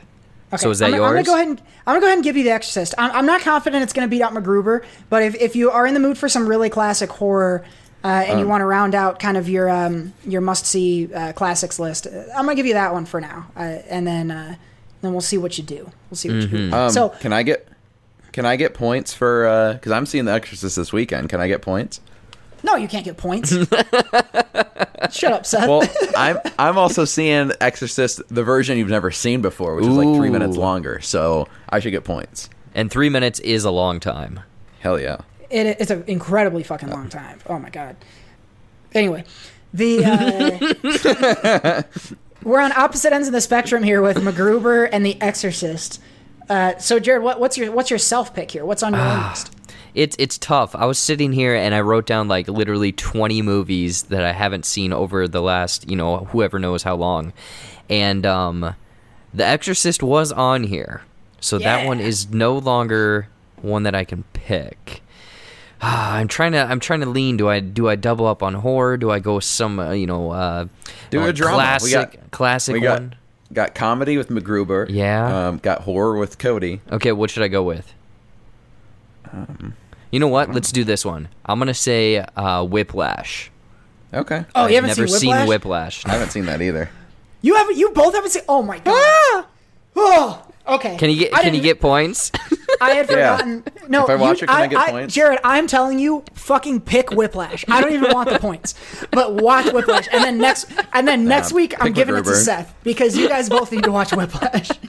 Pick MacGruber, Jared. I don't know. We it'll it'll be a tease. There there was one uh horror film on my list that I really was thinking one of you guys would pick, but it's not, so I'll save that one. Ooh, I need to give that some more thought. Hmm. So yeah, my list is Chucky. what uh MacGruber, The Exorcist, and Whiplash. Wow, that's a You just made the list! that's a pretty hilarious list of movies. Uh, anyone anyone trying to find the common thread through those would have a hard time. oh my god. Well, uh, I I'm now losing. Uh, I'm minus one in the We Missed the Boat contest. You guys are both at zero. Uh, Jared looking to get an opportunity to gain his first point, and we'll see if anyone can get uh, two points if he picks Seth or I's movie. So come on back next week. You're going to hear a review from one of those movies from JB on We Missed the Boat. Oh, I'm on a boat, and you're gonna need a bigger boat. Alrighty, folks. Well, let's turn from some movies that have been out for a while to some new stuff that's come out. We got to get into this week's reviews. Mom, what do you think? I love it. I hated it. Alrighty, so we got a few, we got four reviews that we're going to get to. And Jared, I want to start with you. Um, why don't we start with this one? I believe this is an adaptation of a play. Uh, I'm not familiar with the play, but uh, tell us about this one. Yeah, yeah, you're right. This is a Netflix movie that is actually on the platform right now, and it is called The Boys in the Band. And yes, like you said, it is based on uh, stage play from 1968, I believe. They also did a film in 1970, um, which I'm sure no one has seen, um, but obviously they they you know took that source material and whatnot and made a movie out of it. And um, essentially, this story is um, it follows I think like eight different uh, friends who are in the gay community in 1968 uh, New York. And it introduces them each, you know, they're doing their thing like a businessman, kind of a player, kind of the the uh, a, like a librarian. Like they each come from a kind of a different background, each have their own style and stuff, but they're friends and you know they're they're part of this community and they come together for one of their friends' birthdays and it's all of them coming over to this one guy's apartment that's hosting the party but you find out that his the guy that's hosting the party his old roommate from college just so happens to be in town and wants to meet up with him but he never knew throughout all of college that he was gay so he was kind of closeted so it's kind of this culture shock when he uh, just kind of up in nowhere without notice shows up at this house. So you can see how there's kind of conflict built in there. But also the story unfolds through the night. You know, it, it very much does feel like a stage play because it's all set sort of in this apartment, kind of on the balcony, in the kitchen, the different rooms of the house. And throughout the night, through alcohol, throughout, you know, confessions and stuff, you find out more about these characters and kind of the, the rifts that have been through them. Um, throughout you know their friendships and stuff um, i again i haven't seen the stage play so i don't know how well of an adaptation it is but you can definitely tell like halfway through this i looked it up and i'm like oh yeah this does feel like a play because the uh, director, I think Joe Mantello or something like that. Um, he does a great job of filming, like filming it from multiple angles and really blocking the shots to really cover everything. Like imagine a stage play and you know, obviously the audience is on one side. With film you can do it everywhere and I think they do a great job of really exploring the space of the apartment and you know, showcasing multiple characters and everything like that. Um, the the performances though I think are by far the best part. Like this is very dialogue driven. Like some people it might be a turnoff because again they are stuck in this apartment throughout the whole movie and it's just them talking. It's learning more and more and more about these characters just through dialogue. And um, Jim Parsons, uh, Matt Bomer, um, oh God, I, I don't, there's a ton of people. Brian Hutchison, um, Zachary Quinto, like there's a handful of other people top notch talent all across the board. Like each of these guys turn turns in like they encompass these characters and each of them again has their own personality and very much demands the screen when they um, kind of have their time to uh, shine or speak or you know be do this flamboyant dance or something like that. So honestly like for the performances it's like wow this this this is a this is you watch this for that um, i will say however since it's excuse me, uh, adapted from a screenplay or uh, stage play, it does kind of feel like there's a little bit of that luster, that magic, that little something something that is missing here in the film because, you know, oh my gosh, I'm dying here. um, a stage play, you know, seeing it live and everything and how these characters really bounce off of each other feels wonderful. And you're kind of there as well, you know, in this apartment with them through the camera lens. But it just, again, there's that barrier of a screen that really kind of doesn't connect as much as I'm assuming the stage play does. And the stage play ends probably in a way of fade to black, cl- curtain call, and whatnot. And this kind of tries to do that, but it just doesn't have that same power of seeing, you know, maybe two hours of a live performance, people memorizing lines, and then a fade to black. Instead, it's this kind of fade to black on a character, and it just doesn't hit as hard as it could. Um, I mean, I, I really enjoyed this film. I, I would say that it's a recommend if you're any fan of you know the any of these actors or looking for you know a very dialogue uh, tight script uh, type movie. Um, but but it it wasn't it didn't elevate to a part where I was like completely blown away by this film. I think Fences did this really well, where you, you still very much felt that it was a, a stage play, but they did enough to movieize it um, that it you know it felt also like a movie. And I really like this. Like I'm in on this. Uh, I'm gonna try to watch this this weekend. The cast sounds amazing, and I really like things like this that are a lot of dialogue and, and a lot of uh, small sets and things like that. That is really what I'm gravitated toward. Fences is again a great example of that. Um, so I'm really excited for this. I didn't know that it was already out though. Um, so I'm to put that in my next Netflix queue um, and check it out. It's funny. There's a lot of I did a Google while you were talking about the show, and it's getting reviewed well on Rotten Tomatoes, and a lot of articles written about like how th- these are the struggles for this community in the '60s, and thinking about are we any better right now? Mhm. And I think that's an interesting uh, an interesting thing, like how the issues of the past are kind of still around. Um, this sounds interesting. I'm going to put it on my list for sure. Yeah, I'm I'm glad you actually brought that up because yeah, it does. Now that you say that, it does touch on a lot of things that are very still present today. hmm So this is The Boys in the Band, adapted from stage to screen. Uh, Ryan Murphy, I know, is involved in this, and it's on Netflix right now. So check that out. Put it in your queue if you want to see that one. Put it in Uh, your queue. I'm gonna Yeah, put and it right smoke in your queue. Yeah, put that in your queue and smoke it. Um, a bong in a blitz, scar in a waffle, uh, what what is it in a crepe? a pipe in a crepe. No Pipe wait, and a crepe. That's is it? I think Bong it in is. a Pipe blitz, cigar and a waffle, pipe and a crepe, something in a waffle. Yeah, I don't know. And it sounds like a delicious menu. yeah. Um, anyway, let's go over to. We're gonna shift over to Seth, and uh, we've got. This is an interesting leaving. one. This one. Uh, that was that was perfect.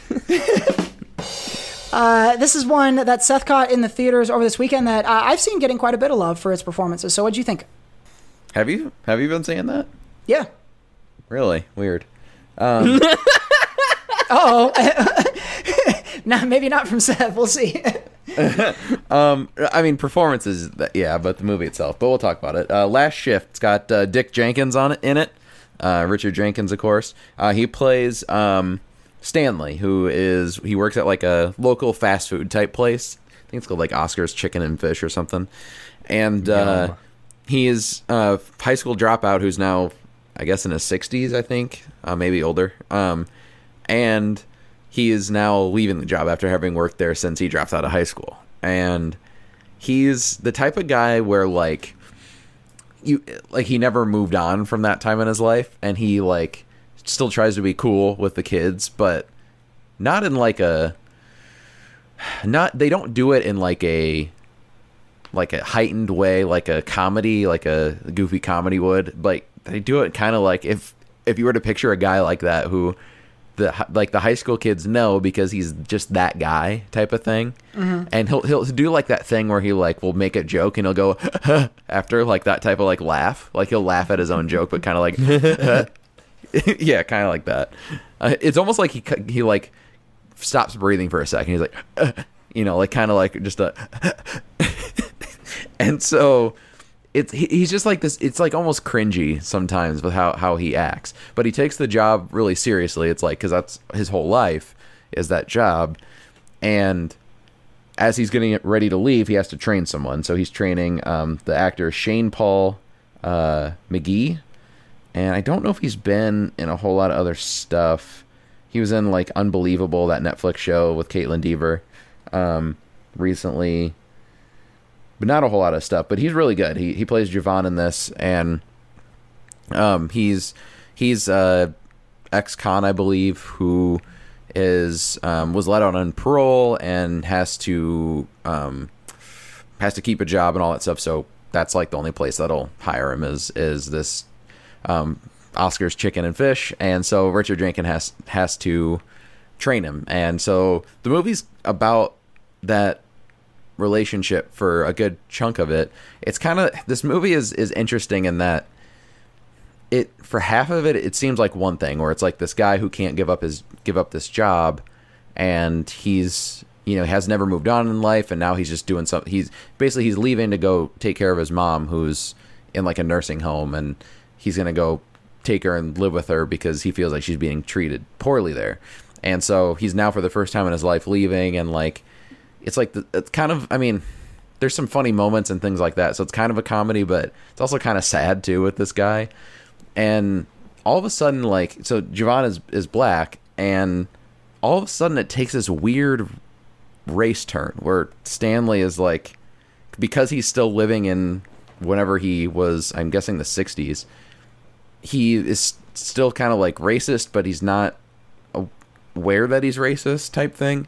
There's also like this weird like weird murder like hate crime that they bring up in the halfway through the movie. It just kind of gets thrown in there where he had witnessed this hate crime and never reported it. And so he basically he's like covering up for that because the people who did it were people that he were like the cool kids in school at the time. And he didn't want to tell on the cool kids and he still kind of defends that. It's it's really weird how they just they I, I get they were trying to make a point somewhere with the the race because they don't fully do it like the in the end it's not like there's basically the, the the good person here technically wins I guess. And and I I mean essentially that's probably you can understand where I'm going. Javon is ends up kind of getting the upper hand in the end. But it's like they just threw this race thing in there all of a sudden. It felt not quite like the mule in terms of like the character is is racist, but like just like that like for no point. Like they were trying to make a point, but it just seemed like it was one movie and then switched to that and it was really jarring. Um, to your point about the performances, yes, the performances were really good. Like Richard Jenkins became this weird guy. Like I didn't think of the fucking guy in the fish movie at all or Step Brothers guy. You know, like he he did a really good job, but the movie itself was just like, what what are you doing? Like, what where did this come from? Um, I liked where it was going before they went into that direction. It's just like a really sharp turn. Like if they would have started the movie from there and like been like, oh yeah, this guy's kind of racist and now he needs to learn a lesson, but halfway through the movie they're like, oh yeah, this guy's kind of racist and now he's kind of like the bad guy of the movie. and so it's just like what the fuck? Um I don't know. I mean guess if you want to check it out, do it. I mean, it's not necessarily a bad movie. Like it's it's not like the movie is poorly done, the acting is good. It's just like the the the overall like story was just jarring. So, I don't know. It's entertaining, but it's also like what the fuck. That's um that's so unfortunate because I what I'm what I had signed up for when I heard this and I was excited when I heard you describe it before. I was like, "Oh, he's going to mentor maybe this young kid." And of course, race was going to be a small part of it, but I didn't expect it to steer so hard and it sounds like you didn't either. yeah. And I was expecting just like, oh, you're gonna have kind of a my dinner with Andre. They're chatting in the kitchen between the two of them about their experiences and how they're different, and like that's what I was hoping for. So to hear that they fucking shook you loose and went the other direction with it is really upsetting. Um, but I do love Richard So- Jenkins, so to hear that he performed well in it is good. But it sounds like it just a sloppy, uh, Yeah. sloppy, uh, like a good idea that they somehow then tainted is weird. So basically, it's it's it's so weird because yeah, they're getting along. Like they get to this point. I'm just gonna spoil this fucking movie, I guess. Um, so if you don't, if you actually want to watch this, um, you know, spoilers for like a Skip. minute here, but Yeah. um, essentially, so like they're like any movie like that. Like he takes the job serious, and then he, um, so he he's hard on Javon, and then you know they start to bond and stuff, and they have some nice moments, and then all of a sudden they're having a conversation. It's just the scene they drop you in. They're having a conversation at a bench at work, like a table at work, and um, they bring up that the where the um, kid gets murdered back when he was in school, and he asks him about like, oh, did you know him, and blah blah blah, and all of a sudden it gets to the point the conversation about white privilege and richard jenkins is like there's no such thing that's bullshit blah blah blah like it just goes in that like all of a sudden quick like white privilege isn't real and then he never apologizes he never learns a hmm. lesson from it he's just the bad guy from that mo- moment and they have he's the bad guy where you like kind of you're supposed to they, they'd want you to feel sorry for him a little bit, but then also I'm like, no, let bad shit keep happening to him. He's obviously like he hasn't learned and he doesn't understand, but he also should see like this how this kid is reacting and like maybe try and learn from it. And he's got obviously not all there, but it just like it never went to a place of like here's what he learned from it. Like he's just this sad old man. That's kind of what it ends up being is this sad old man. and it's like that's so weird. Like there could have been something good there. Hmm. Yeah, that is strange.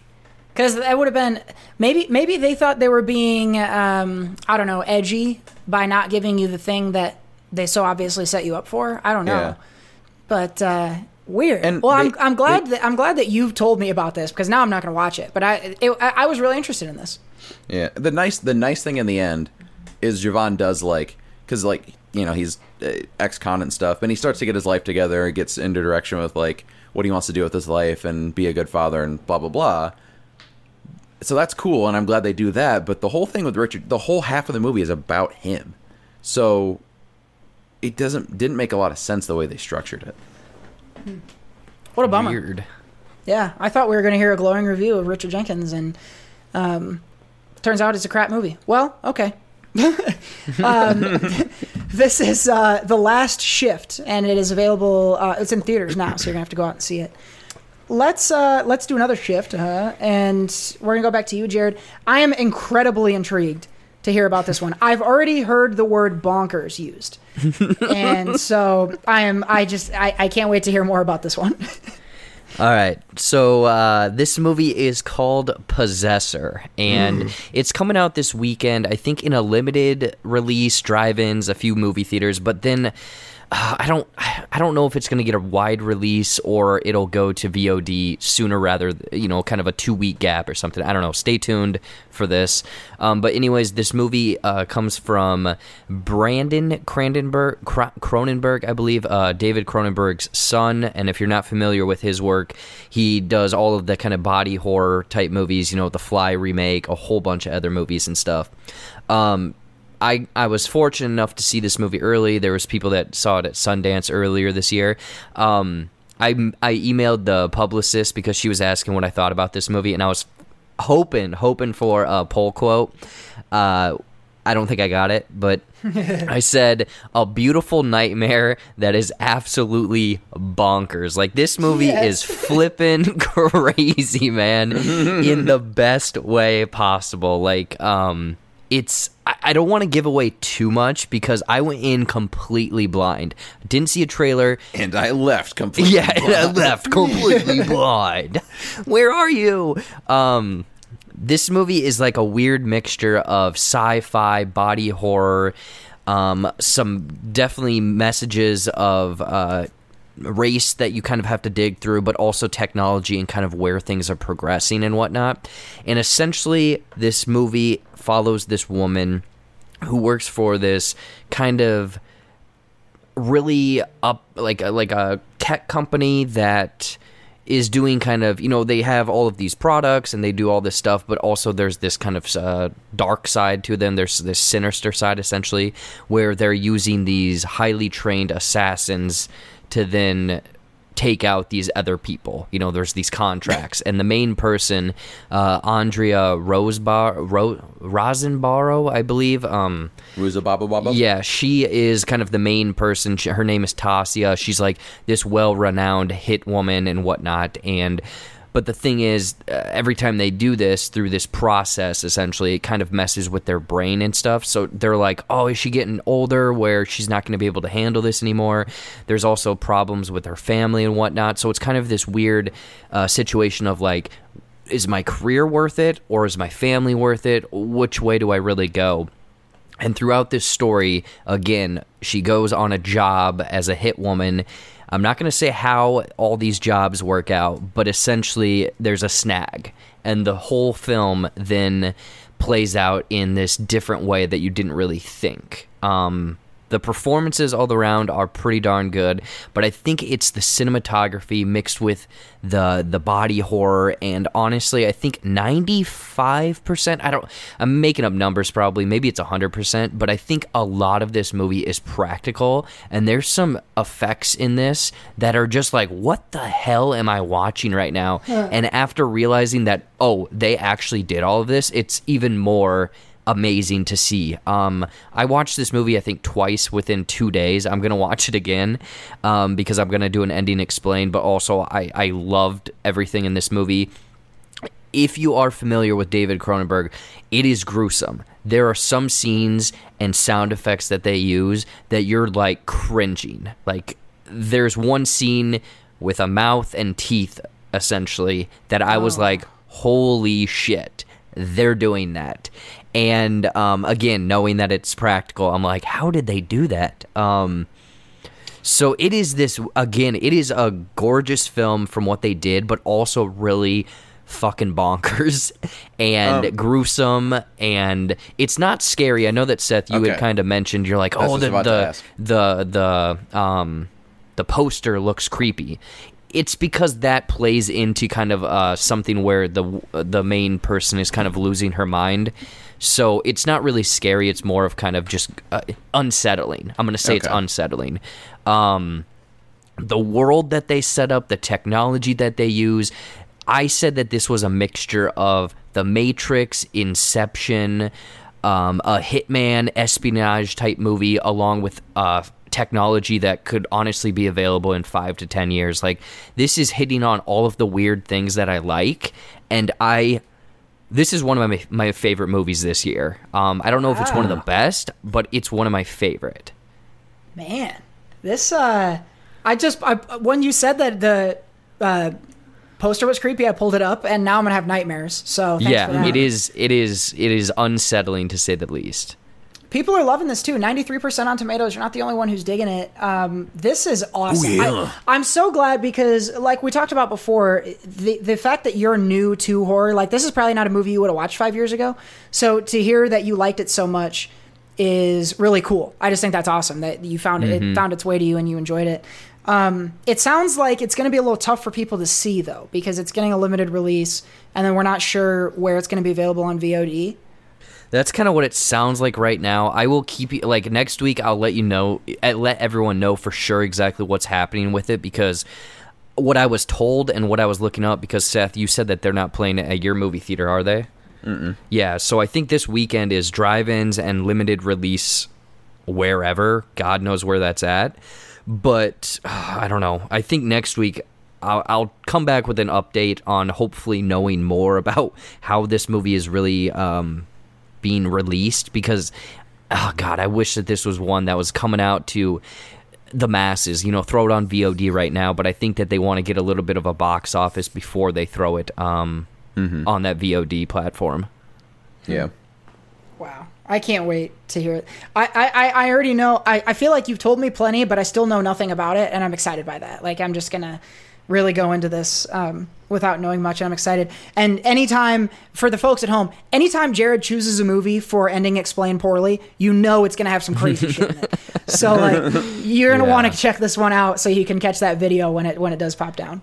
if uh, I, w- I will say if anyone wants to come visit and hang out with me it's playing at a movie theater down here There you go, Seth. i got a couch i got over- a couch people Get your ass over there and watch Possessor. get you get your ass to mars There you go. uh, the movie is Possessor. Keep an eye out for it in your area. Otherwise, we'll update you soon on where you can catch it. But uh, like we said, keep an eye out for the videos over on the YouTube At Jared Buckendahl. so you can uh, hear more of Jared's take on that one. Uh, Jared, we're going to stick with you for one last one. This is one that, uh, like Possessor, is not quite out yet, so it's uh, it's a preview. It's coming right for us! yeah so, So, what this can the folks look forward to? Yeah, yeah. This movie is um, called By Night's End, and actually, the studio or distributor or whatever reached out to me um, and asked if I wanted to review this. And I was like, you know what? Nice. Screw it. Let's let's see what this this one is all about. And this movie is coming out on VOD on October sixth, I, I believe. And it's co- sort of a home invasion type movie, but there's a little bit of a twist, kind of. Um, you find out that um, the the two main people, it's a husband and wife. They move into a new home, and the kind of opening scene reveals that there might be something hidden in the house. Um, and then this is, you know, obviously time has passed where the home has been kind of bought and sold or they're renting it, and someone essentially breaks into their home. And the setup is do we find out what this person was looking for or do we call the cops? Because they kind of run into this guy and he's like offering them tons of money for something hidden in the house. So it kind of doesn't take your uh, tropey of uh, you know it's not your stereotypical home invasion where someone oh the house the, the call is coming from within the house. Um, that is kind of almost a side story as in like what is in the house? Um, is it something dangerous? Is it something expensive? Uh, you know something like that. And it kind of is interesting because you find out through these two characters that they're kind of down on their luck. You know one of them doesn't have a job. They are kind of barely getting by with jobs that they don't like. So you can see how this entices them to essentially not do the right thing of calling the cops and getting it taken care of and maybe holding off on that call while looking for something that's going to uh, essentially benefit them um, I think the performances and kind of the chemistry and the there's a little bit more of a backstory between the two characters as well that is a little bit intriguing. I really kind of latched on the onto that more than the actual home invasion part of the movie. I kind of liked what these per- people were dealing with in like their their personal lives, their their uh, relationship with one another, and then kind of the personal demons that they've been hiding throughout the years of marriage and whatnot. Um, but when the home invasion, the the bad guys essentially show up. I mean, it's generic bad guy one, two, three, four, five. Like you, you, you it's not too appealing. It's not going to break the mold. Like I said, it does do some interesting things in there. Um, but you have seen that home invasion part of the movie. Um, there are some like I think it does a great job of aesthetically putting you in this time and place and whatnot. Like it's it's this secluded neighborhood. It is rainy. It is thundering. It is kind of a stormy, dreary night. And also, there's some like cool shots. Um, not necessarily like you know amazing cinematography but like they kind of slowed down time played with lighting played with gunshots a few times that i thought was really cool. Um, because i guess the woman that is the main lead i think michelle rose she is the stunt woman for a handful of mcu movies. So they kind of implemented her physi- physicality in this film. So i think that that kind of uh, worked as well um, again, doesn't entirely break the mold because it does kind of fall into some pacing problems of like, okay, well, we know it. You know, there's people that are going to try to get into the house, but like, why? And it kind of plays out that a little bit longer than I wanted to. Um, there's some parts to it that you'll latch onto, but it it does kind of you aside from that little bit of mystery intrigue that I've kind of mentioned, you you kind of know what you're going to get with this film. I like this. This sounds cool. Uh, I even more like that they reach out to you. They were like, "We got, we got to get Jared Buckendahl. If Jared Buckendahl calls our movie bonkers, we'll get a thousand people watching." it." Yeah, I think that's, yeah. I think that's the biggest takeaway. Yeah, yeah, no, that's true. Um, again, it, it has some cool things to it, but I don't know. Throw it on Friday night, date night. Need a nice, you know, kind of little suspense, kind of a home invasion horror film. It's it's probably worth the what seven, eight, whoever knows how many dollars it's it's gonna be on there for. Well, here you go. The film is By Night's End. It's not out till next weekend. You have to keep an eye out for it. It's coming right for us! And so, if you want to catch that one, uh, it's getting uh, getting a recommend from Jared. Check that one out if that interests you. Also, Possessor, keep an eye out for that one. The Boys in the Band, also getting a Jared recommendation. The Last Shift sounds like one to steer clear of from Seth this week. That's going to do it for our reviews. Mom, what do you think? I love it.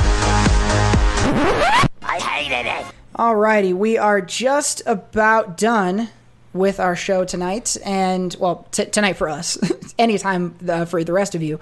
But before we go, regardless of what time it is, we got to give you one more thing. But I'm down to one more, one more thing. So my one more thing this week, uh, I, I got to, uh, I flew to Wisconsin to spend some time with my parents this last weekend, and while I was there, uh, among a lot of fun things uh, that we got to do and see, and um, it was just good to get to hang out with them. Um, one of the things we got to do is I got to actually walk into, for the very first time, a Duluth Trading Company store. and uh, f- friends of mine know that I I will tell anyone who will listen, and since I have a podcast, it's all of you who are listening, that Duluth Trading Company Buck Naked underwear are the best underwear on the planet, and you're wrong if you think they're not. Uh, these things are uh, they're lightweight. They are. Uh, I wear the boxer brief. They they look cool. They're lightweight. They wick moisture away from your body, and then they don't they don't release the stink. So if, if, if, even if you're even if you're rocking some some booty soup, uh, it, no one's gonna smell it. And then they've also got this pretty cool technology that like cradles your man parts and prevents them from swinging around.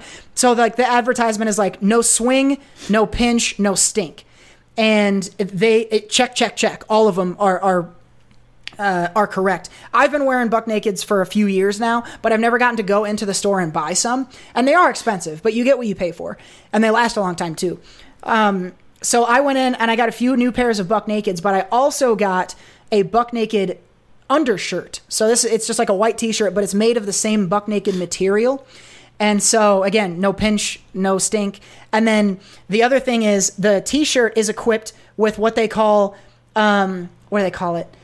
Uh, it's like the plumber shirt um, because the the bottom of the shirt, the tail, is extra long, so you can tuck it in and your ass won't stick out. so Duluth Trading Co. Uh, you can go check them out online. All their stuff. They're not a sponsor of us at all, but um, I I stand by their products. And like I said, you're gonna spend for them, but you'll get what you're paying for. Um, and I actually I'm rocking right now a pair that I got that um, is recycled. It's they're it's recycled from like three bottles is what they used um, on the material for this particular pair of Duluth Trading Co underwear, and it's it's really comfortable. Uh, like I said, really lightweight, no pinch, no swing, no stink. So uh, that's my little commercial. Uh, like Jared's trying to get a pull quote for By Night's End, I'm trying to get a pull quote on the uh, Duluth Trading Co. website. So uh, check them out. I don't have a promo code or anything. Like I said, they're not a sponsor, but uh, highly, highly recommend those undies if you if you're on the market. I'm just glad you're done saying stink. no, no stink, no swing, Yeah. No pinch, no pinch, no no pinch, no. Yeah, whatever they yeah. all are. Yeah, great Um, undies. that that's that's that's funny because uh, my dad loves going to uh, Duluth uh, Trading Company because there's one on the way here down to you know from back home to coming to visit. So we always give him gift cards and stuff. And he, uh, I don't know if he's got any of that buck naked uh, the underwear or whatever, but he sure get- loves going there. You got to get him some. If you're, by the way, if you're a person with a dad, which is most of us, um, you're gonna want to get your dad a Duluth Trading Co. gift card. I promise you, they will like it. And if your name happens to have the word buck in it, you should probably find a way to get some buck nakeds as well. Just a blanket suggestion for anyone who might be listening. Um, yeah, great dad gifts, and and for yourself, uh, do your do your nuts a favor and uh, get yourself some buck nakeds. That that'll be my last word on that. God. um for for my one more thing um I, I guess i don't necessarily have anything cool right now but i'm gonna promote uh you know that little company that i started with uh nolan a couple weeks ago uh room 56 studios um if you guys have any work or whatever, reach out to us. You know, audio work, logo, video, anything like that. Um, we have actually gotten a little bit more um, business than I guess I had anticipated. So Nice. Pe- people are uh, people are liking or digging what we're uh, we're giving them, uh, dishing out and whatnot. So, if you guys uh, are looking, anyone out there listening, um, you know, Mike's Wood, you're looking for a promo, let us know. All of that stuff. Uh, check us out, room56.com or studios.com. There we go. There it is. Link in the description. Where's Don't the forget to check them out. I know some guys. Uh, oh yeah, I forgot the sounder. What? There we go. um, I I know some guys with a podcast that just recently went to video that might need some video introduction. So um, maybe I'll connect them with you guys over at Room Fifty Six, so so they can get some stuff. Um, but yeah, if you're in, if you're trying to enhance, if you're trying to make it look like uh, you're a professional podcaster or videographer or whatever it is you're doing, uh, work with those guys because they're, they're putting out some great stuff. Uh, Seth, what do you got for us? Um, I mentioned it briefly uh, either last week or the week before, but um, really enjoying Succession on HBO. Uh, just won the Emmy for Best Drama for their second season. Um, I'm almost through the first season, and it's excellent. So if you have HBO Max, uh, I fully recommend Succession. I, you know, I've been hearing it for a couple years now how great it is, and it's kind of one of those things where it's like, yeah, yeah, I'll get to it, and, and once you start it, it's it's uh, it's pretty gripping. So awesome how they pretty much right away um, establish all the the dynamic and and they have all these characters written perfectly for what they need, uh, which is which is really good. So check out Succession. I um not to uh, we didn't say we were going to talk about this, but this is the show you said you've been watching while on your uh, while on your workout bike, and so I'm curious, like, is that is there a type is is this specifically your workout bike show, or is there like No. a a genre or a group of things that you like to watch on the bike, and and why is this why is this what you enjoy watching during then? There's um, there's really no rhyme or reason to why. It's just I have an hour to, to kill on the bike, so I just throw on a show. Um, I watched the first episode of The Vow. I'll watch Big Brother if I don't get to watch it the night before. Um, it's pretty much anything that I watch. There you go, It's like Succession. a, it's it's like it's like my reward for getting to you know you're working out, but you get to watch TV while doing it. I think that's a good plan. I like it. Uh, Succession on HBO, uh, as well as the aforementioned The Vow. So check all that stuff out while you're on your bike or wherever it is you may be. Like, If you're like me, uh, you are fist deep in a bucket of popcorn on your couch, looking fat as hell. So I'm kind of doing the exact opposite of you. But um, yeah, check out Succession on HBO. Uh, check out Room 56 Studios, uh, link in the description box. And also check out Duluth Trading Company uh, to get the best damn underwear on the planet. That's it for one more thing. But I'm down to one more, one more thing. That's going to bring us to the end of episode 163 of the SoCo Show. Big shouts out to all of our sponsors. I'll run them down real quickly Audible, Mathis Designs, Cornfed and Wend, aka Mike's Wood, uh, NPA, Room 56 Studios, and especially big shout out to all of our anchor wankers. We appreciate you guys supporting the show. Uh, you know, if you want to become an anchor wanker, head over to our anchor page and choose the contribution amount that works for you. Um, if you're unable to or, or don't want to uh, become a wanker, that's fine with us. Just keep clicking on these episodes because uh, every click helps the show. Also, big shouts out to those of you who have shared the show with others and are helping us grow the audience. We're so, so happy to see our numbers trending upward lately, and we want to keep that up. So keep that activity And- up out there, and we'll keep putting out mediocre podcasts. And make sure you add a question uh, to that thread on Twitter. Um, we also have we have one more ready for next week. So Oh, fucking hey, that's what I like. Uh, tweets at SoCo Show Pod. That's the best place to uh, hit us with some questions. Otherwise, you can comment on one of our posts on the Facebook page, also at SoCo Show Pod. But uh, if you want your question answered, uh, send it over to us, and, and we will do just that. maybe. Uh, big shouts out to the bro host. Thanks again for joining us, Jared, this week. Uh, for folks who are heading over to the J Buck Studios YouTube channel, what can they expect to see coming up here? Yeah, you can uh, find uh, my full review of By Night's End today, uh, Friday. There should be a review for Vampires versus the Bronx. Hey, you mess with one of us, you mess with all of us. um, and then this weekend, obviously, or, or Friday, I think it is, uh, Possessor ending explained poorly. I gotta, I gotta write that today. So uh, stay Um, tuned for all of that. Do they in uh, the vampires and Bronx one, whatever? Did they go blah Spider Man? I cannot Swing the say. cane. I cannot say. I can neither confirm nor deny. Blah Spider Man. Oh, Spider Man! Uh, Morbius might, might Morbius might show up. Can you fucking imagine if he was like, blah, Spider Man? oh my god. That seems like they're going to have to make that joke in the movie. He's going to have to do like a bad vampire impression. That sounds fucking hilarious. blah. I love how anything New York is automatically Spider Man, too. That's like one of my favorite running gags. Oh my god. Um, well, uh, and again, head over to the YouTube At Jared Buckendahl. You're going to want to make sure you're a subscriber so you catch all those videos as well as J Buck Live every Tuesday. And it's also the home of the SoCo Show live with JB. Every month, we're doing one live video recording. And so um, the next one is coming up on October 28th. So if you want to be a part of that live audience and chat with us in the comments and be a part of that show, we had such a blast last month and we're already looking forward to our next one. So mark that on your calendars and make sure you're following the J Oh, Buck hi, Studios Mark. page on YouTube so that uh, so that you get notified of that. I didn't hear you. What'd you fucking say? oh, hi, Mark. oh, there you go. Oh, hi, Mark. Um, wow. Well, anyway, uh, lots of good stuff. A little bit shorter episode. We got it in uh, a little bit quicker than we typically do. So use your extra time to go register to vote and uh, and What make fucking sure. seven minutes? Well, it, it'll be a little bit extra time. That's long enough to go register to vote. So uh, use the extra time. True. Use the extra time to go and do that. Uh, and make sure your voice is heard, uh, whether it's on November third or sometime before. Which for for a lot of folks, that's an availability. So uh, that being If you said, don't vote, I'm gonna stab you in the eye. there you go. Vote or die, motherfucker. Uh, that's going to wrap up episode number 163 of the SoCo Show. For the bro host, Jared Buckendahl, and the so host, Seth Ott, I've been the co host, Cody Michael, and we will see you next week. Bye.